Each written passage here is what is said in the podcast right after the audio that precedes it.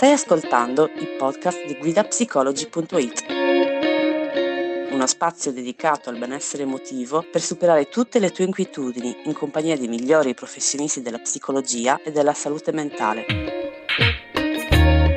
Iniziamo con il podcast.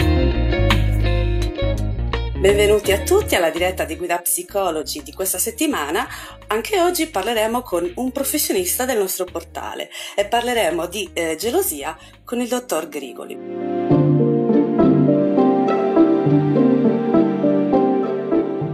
Dottor Eccoci. Grigoli, buonasera. Buonasera Francesca, tutto bene? Lei? Tutto bene, grazie. Mi sente bene? Sì, benissimo. Lei mi sente Perfetto. bene? Perfetto. Perfettamente. Ok. Allora, prima di tutto, benvenuto alla Grazie. di oggi.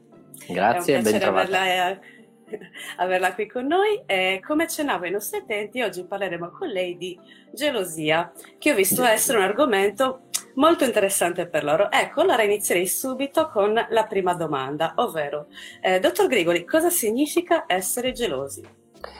Eh, bene, eh, essere gelosi, intanto direi che la gelosia è un argomento quanto mai attuale, probabilmente esatto. molte variabili anche a livello sociale alimentano questo, questo sentimento. Dunque certo. la gelosia è appunto un sentimento, un sentimento molto complesso che eh, innanzitutto tormenta eh, la persona gelosa. Il geloso è una persona tormentata. Cosa vuol dire essere geloso uh, o vivere di gelosia? Uh, possiamo tradurlo in questi termini.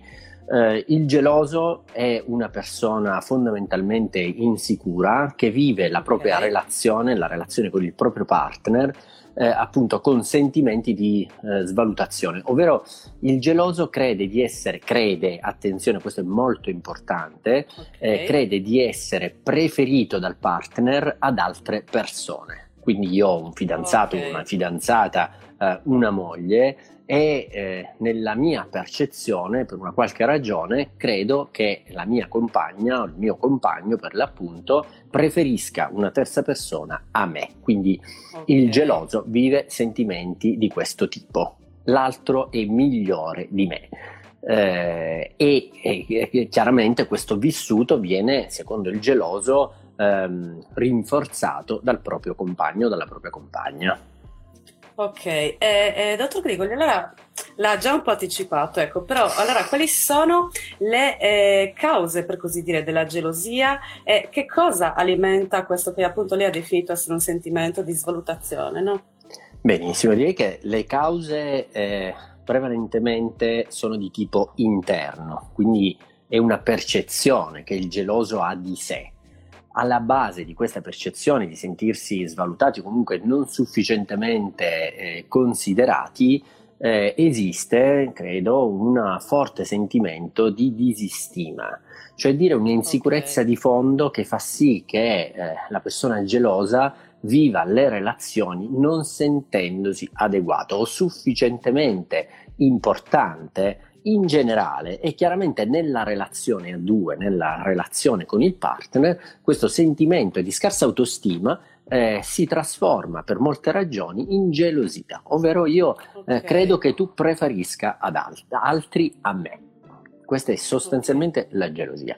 È chiaro che ehm, poi dobbiamo distinguere tra le situazioni eh, come dire, oggettive, reali e quelle anche di altro tipo patologiche. Ma la seconda parte della sua domanda, Francesca, me, me la ricorda? Sì, eh, che cosa alimenta quindi la gelosia? Oh, ecco, appunto, mi ero già diretto verso questa direzione. Vorrei fare una differenza tra una uh, uh, gelosia, per così dire, normale, ammesso che esista una gelosia normale, certo. intesa come una forma di interessamento, no? una preoccupazione sana eh, verso il mio partner è quella che invece si trasforma e diventa gelosia patologica. Qual è la differenza? Certo. La differenza è che nella gelosia patologica, quella che tormenta prima di tutto il geloso, ma attenzione, finisce presto o tardi a, a rovinare la relazione, quindi anche a diventare una forma di eh, tormento per chi subisce la gelosia, quindi certo. eh, eh questo è molto importante. Diciamo che nella, nella gelosia patologica l'immaginazione, l'immaginare al di là dei dati di realtà, innanzitutto è la grande differenza.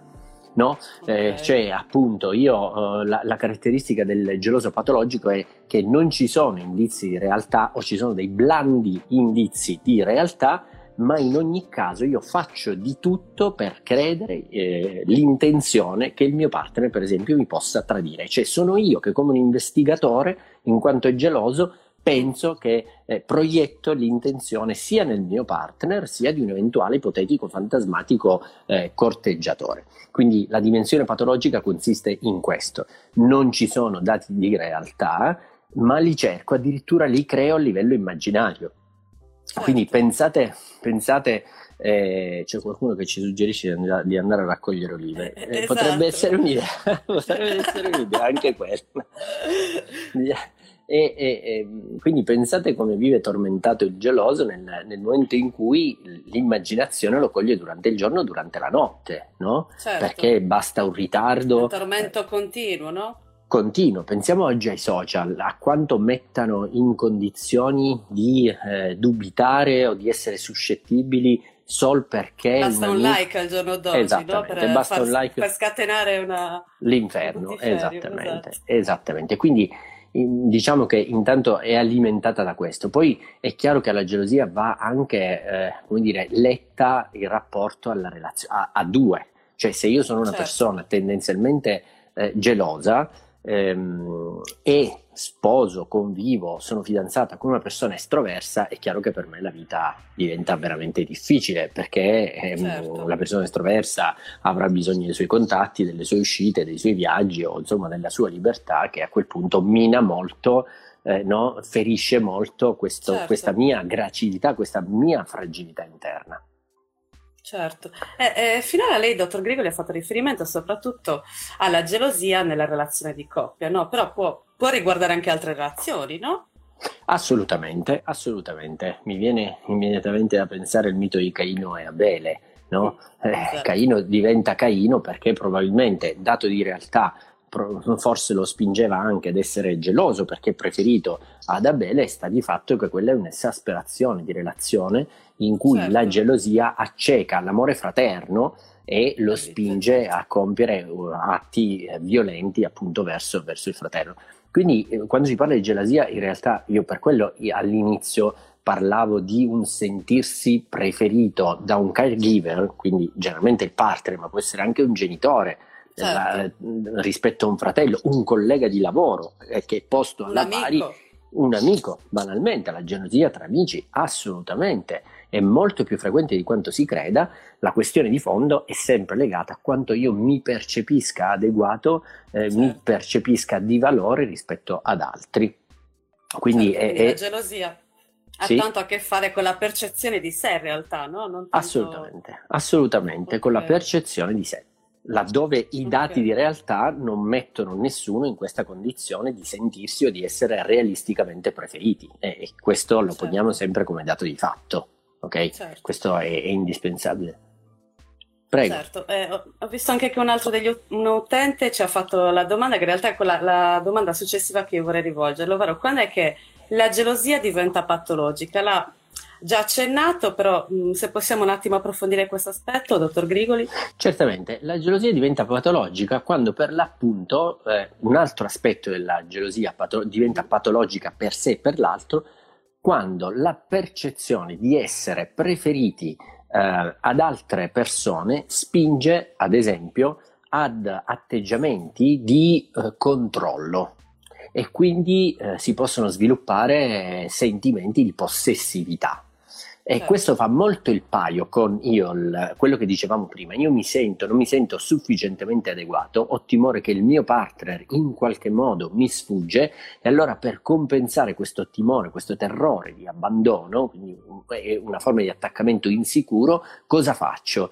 Inconsciamente comincio a controllare e il controllo, attenzione, può manifestarsi in tanti modi, possesso, aggressione, eh, certo. ma controllo di ogni genere, controllo dei siti, controllo degli orari di entrata e di uscita, controllo delle telefonate, monitoraggio delle amicizie. Il geloso può arrivare a indurre un isolamento sociale nel proprio partner, quindi è qualcosa davvero di molto delicato. Quindi per primo il geloso soffre certo. per sé e in seconda battuta il geloso eh, mina la qualità della relazione e mina anche la salute dell'altra persona. È chiaro che certo. il partner poi a un certo punto può anche decidere di lasciarsi, però pensate a quali implicazioni può avere la rottura di una relazione in qualsiasi uh, momento della, della, de, della, vita di una coppia, appunto. Quindi certo, certo. la patologia o comunque la gravità della patologia in termini di gelosia si iscrive in, questi, in queste due variabili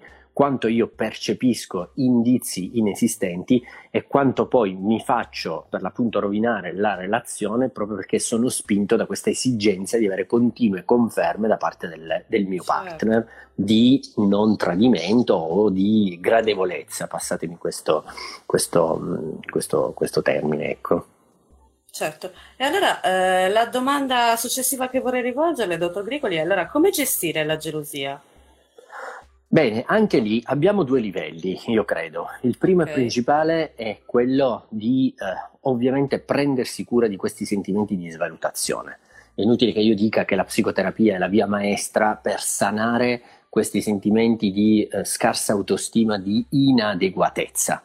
Una, psico- una psicoterapia ben fatta, eh, condotta a lungo termine per un tempo minimo, adesso uso un criterio standard di 5-6 certo. mesi, eh, io parlo dal mio approccio di tipo psicoanalitico, permette alla persona gelosa di sanare innanzitutto queste insufficienze a livello di considerazione di sé, ok? Quindi eh, di acquisire sicurezza e a livello cognitivo, a livello percettivo, la persona che acquisisce sicurezza in, in sé matura, quindi una maggiore sicurezza, sarà anche in grado di leggere in maniera adeguata i dati di realtà il geloso di fatto a livello cognitivo, quindi di percezione della realtà, confonde eh, fantastica, no? ha, ha, un'elaborazione certo. a livello fantasmatico molto spiccata. Una psicoterapia riconduce su un piano di realtà e, e alla fine di un percorso, ripeto, ben fatto, eh, la persona gelosa è in grado di distinguere ciò che è vero da ciò che è falso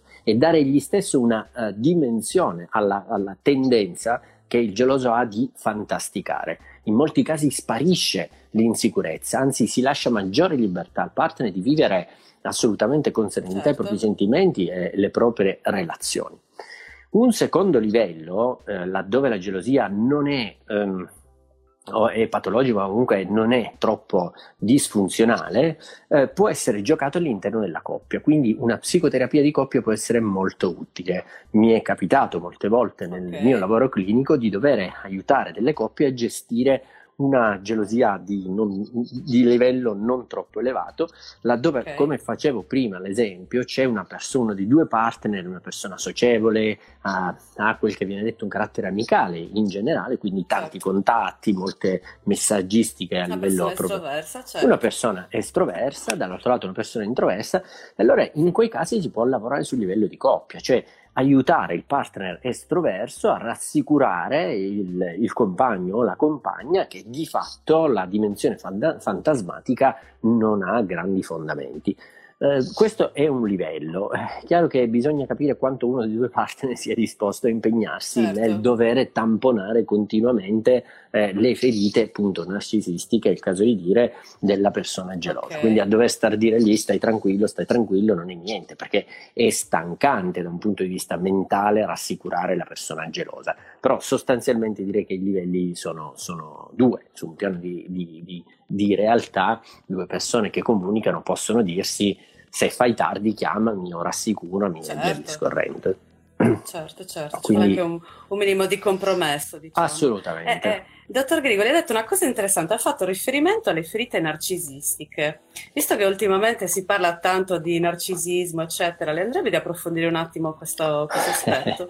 Fare una sintesi, parlare di narcisismo è come parlare dell'Oceano Atlantico, no? Possiamo esatto. dire l'Oceano Atlantico è lì, vai a visitarlo quindi c'è di tutto in latitudine e in longitudine. No, ovviamente in, in modo relazionato ecco, in, in modo per quanto riguarda la gelosia. Certo. Assolutamente, in, relazionato alla gelosia, eh, il geloso può avere una dimensione narcisistica non soltanto per quel che riguarda ehm, no, la questione legata uh, al mito, no? del il narciso ha bisogno di, dirsi, di certo. sentirsi dire quanto sei bello, no? ma è qualcosa di più profondo, cioè quanto tu esisti e si può dire proprio questo, che il geloso ha costantemente bisogno da parte del partner che gli venga detto tu esisti. Quindi è come se il geloso avesse bisogno di un amore assoluto. È questo che fa saltare la persona gelosa. Cioè se anche tu sposti l'attenzione da me per una qualsiasi ragione, io comincio a fantasticare e in questo senso la ferita narcisistica eh, fa leva o comunque alimenta eh. la gelosia, cioè io non sono sufficientemente importante per me, non mi stai guardando, anche lo dico ovviamente a livello simbolico, stai prestando attenzione ad altro, io non sono sufficientemente adeguatamente strutturato e quindi penso di essere nulla e per compensare certo. questo nulla io aumento i comportamenti, gli atteggiamenti di controllo, di possesso che, eh, come dicevamo prima, possono avere delle gravi certo. conseguenze sul piano della relazione, anche perché sono sfiancanti. Il geloso per certo. primo vive una vita di tormenti, è tormentato perché non, non se ne fa una ragione, trova indizi ovunque e comunque tranquillo. non sta mai tranquillo.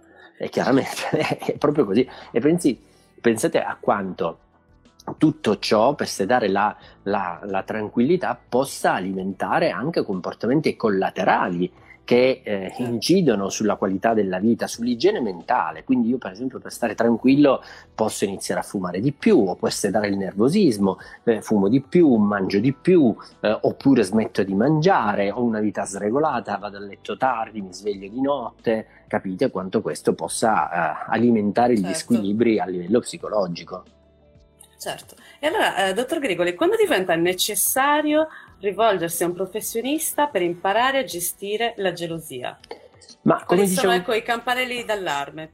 I campanelli di allarme sono proprio quelli che abbiamo appena detto, cioè se io non riesco più a lavorare, se perdo la mia serenità quotidiana, se mh, vado a dormire e non mi addormento, se ho pensieri fissi, ossessivi e ripetitivi, il mio partner, oddio chissà dov'è in questo momento, ma questo pensiero non lo faccio una volta al giorno, lo, ma lo faccio dieci volte in un minuto, allora la situazione è preoccupante. Certo. Se io controllo costantemente il mio partner al punto da non lasciargli spazio, allora la situazione comincia a diventare preoccupante. Molte volte, come dicevo prima, sono stati i partner vittime di gelosia a segnalare l'invio in psicoterapia del marito o della, o della compagna perché esasperati questo capita tante volte, proprio una richiesta d'aiuto certo. non per sé, ma per la persona per gelosa. Persona. Quindi diciamo che i campanelli di allarme sostanzialmente sono questi. Il tormento il geloso lo vive, il problema è che molto spesso viene negato dal, geloto, dal geloso stesso.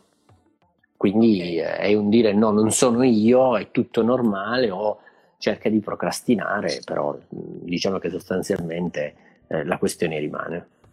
Ok, ho, ho intravisto tra i commenti una domanda interessante, eh, ovvero la gelosia può derivare da una ferita o da una delusione del passato?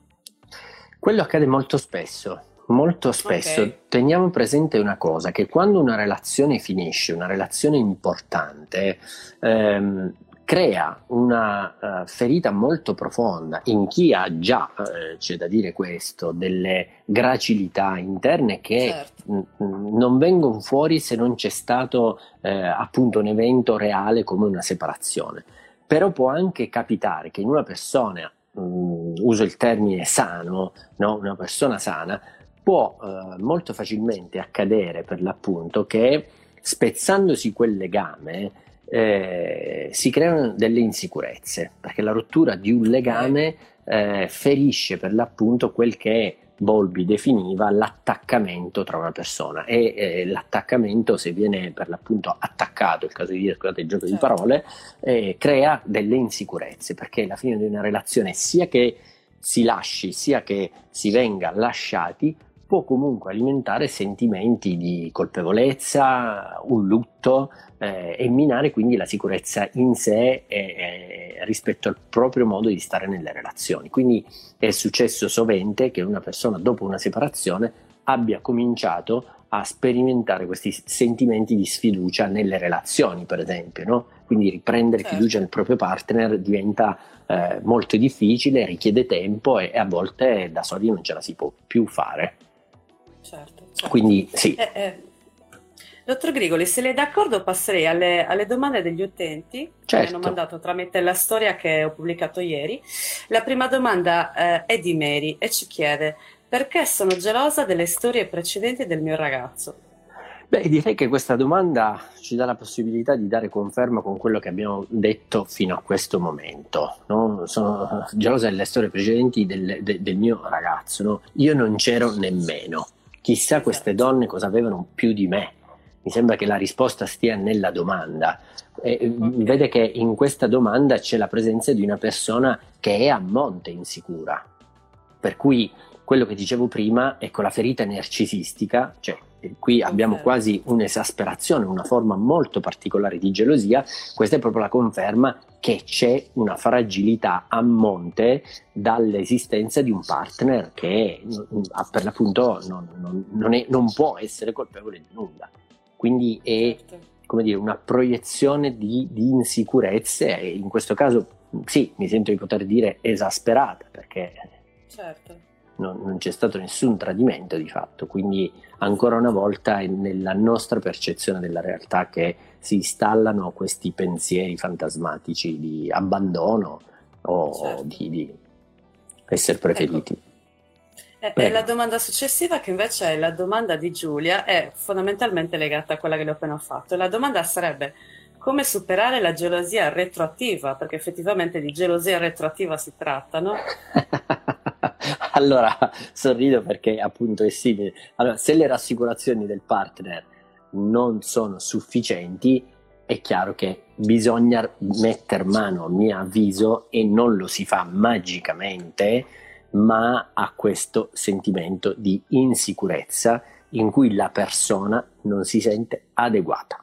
Per superare certo. questo eh, si può fare una rilettura della propria storia personale, del proprio modo di vivere le relazioni, che eh, appunto poi finiscono per proiettarsi nella vita di, di, di una coppia o nella vita di, uh, di, relazione con un partner. Quindi io devo dirlo, la psicoterapia in questo senso ha ancora una volta la via, la via maestra per rileggere certo. la propria storia, per identificare le proprie fragilità, per prendersene cura e nel tempo imparare a gestirle in autonomia. Leggevo due minuti fa che tra un commento una persona chiedeva ma la gelosia la, su, eh, supera la dimensione razionale?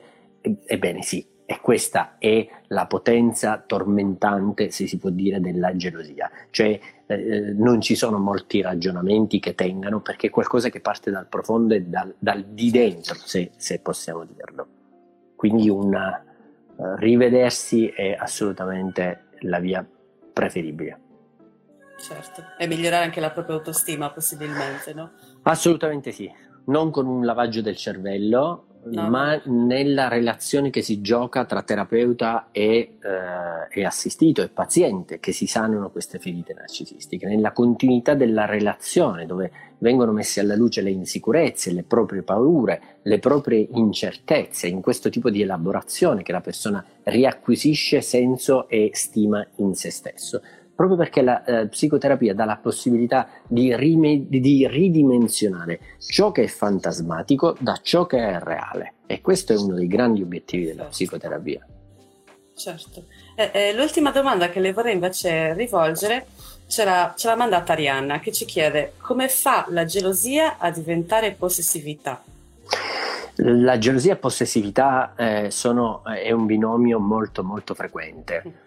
Eh, appunto c'è un commento proprio in questo momento, fa il paio con quello che dicevamo prima. Nel esatto. momento in cui io mi sento insicuro, ho la percezione che il mio partner mi sfugge, no, tutto questo a livello fantasmatico, uno dei modi inconsci e che io suppongo possa essere efficace e potente è quello di controllarlo.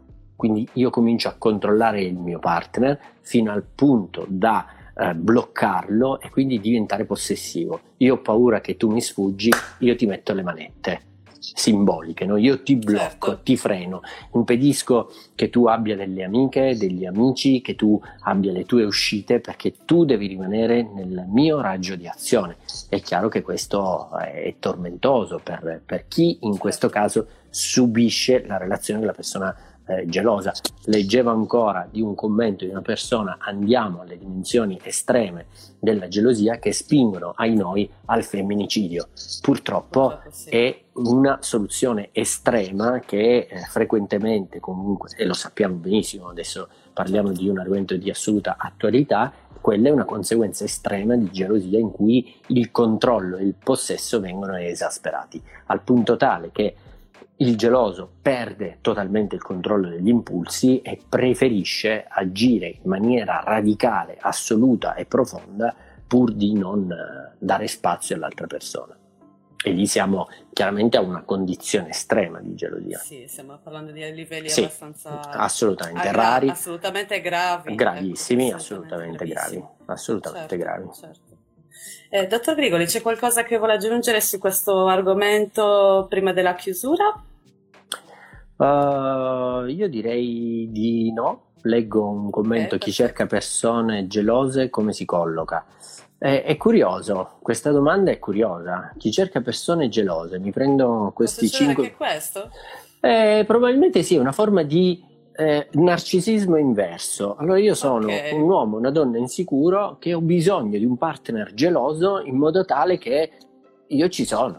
Se sono geloso okay. vuol dire che per te sono importante tanta roba.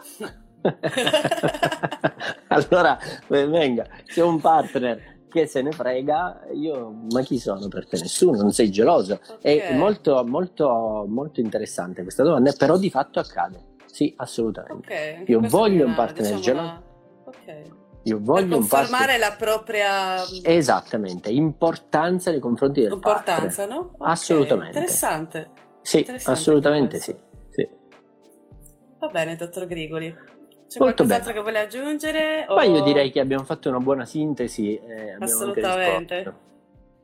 Allora sì. la ringrazio assolutamente per la sua disponibilità e per il suo tempo, è stata una diretta molto interessante e ricordo agli utenti che eh, possono contattare il dottor Grigoli sia tramite Instagram che tramite il nostro portale.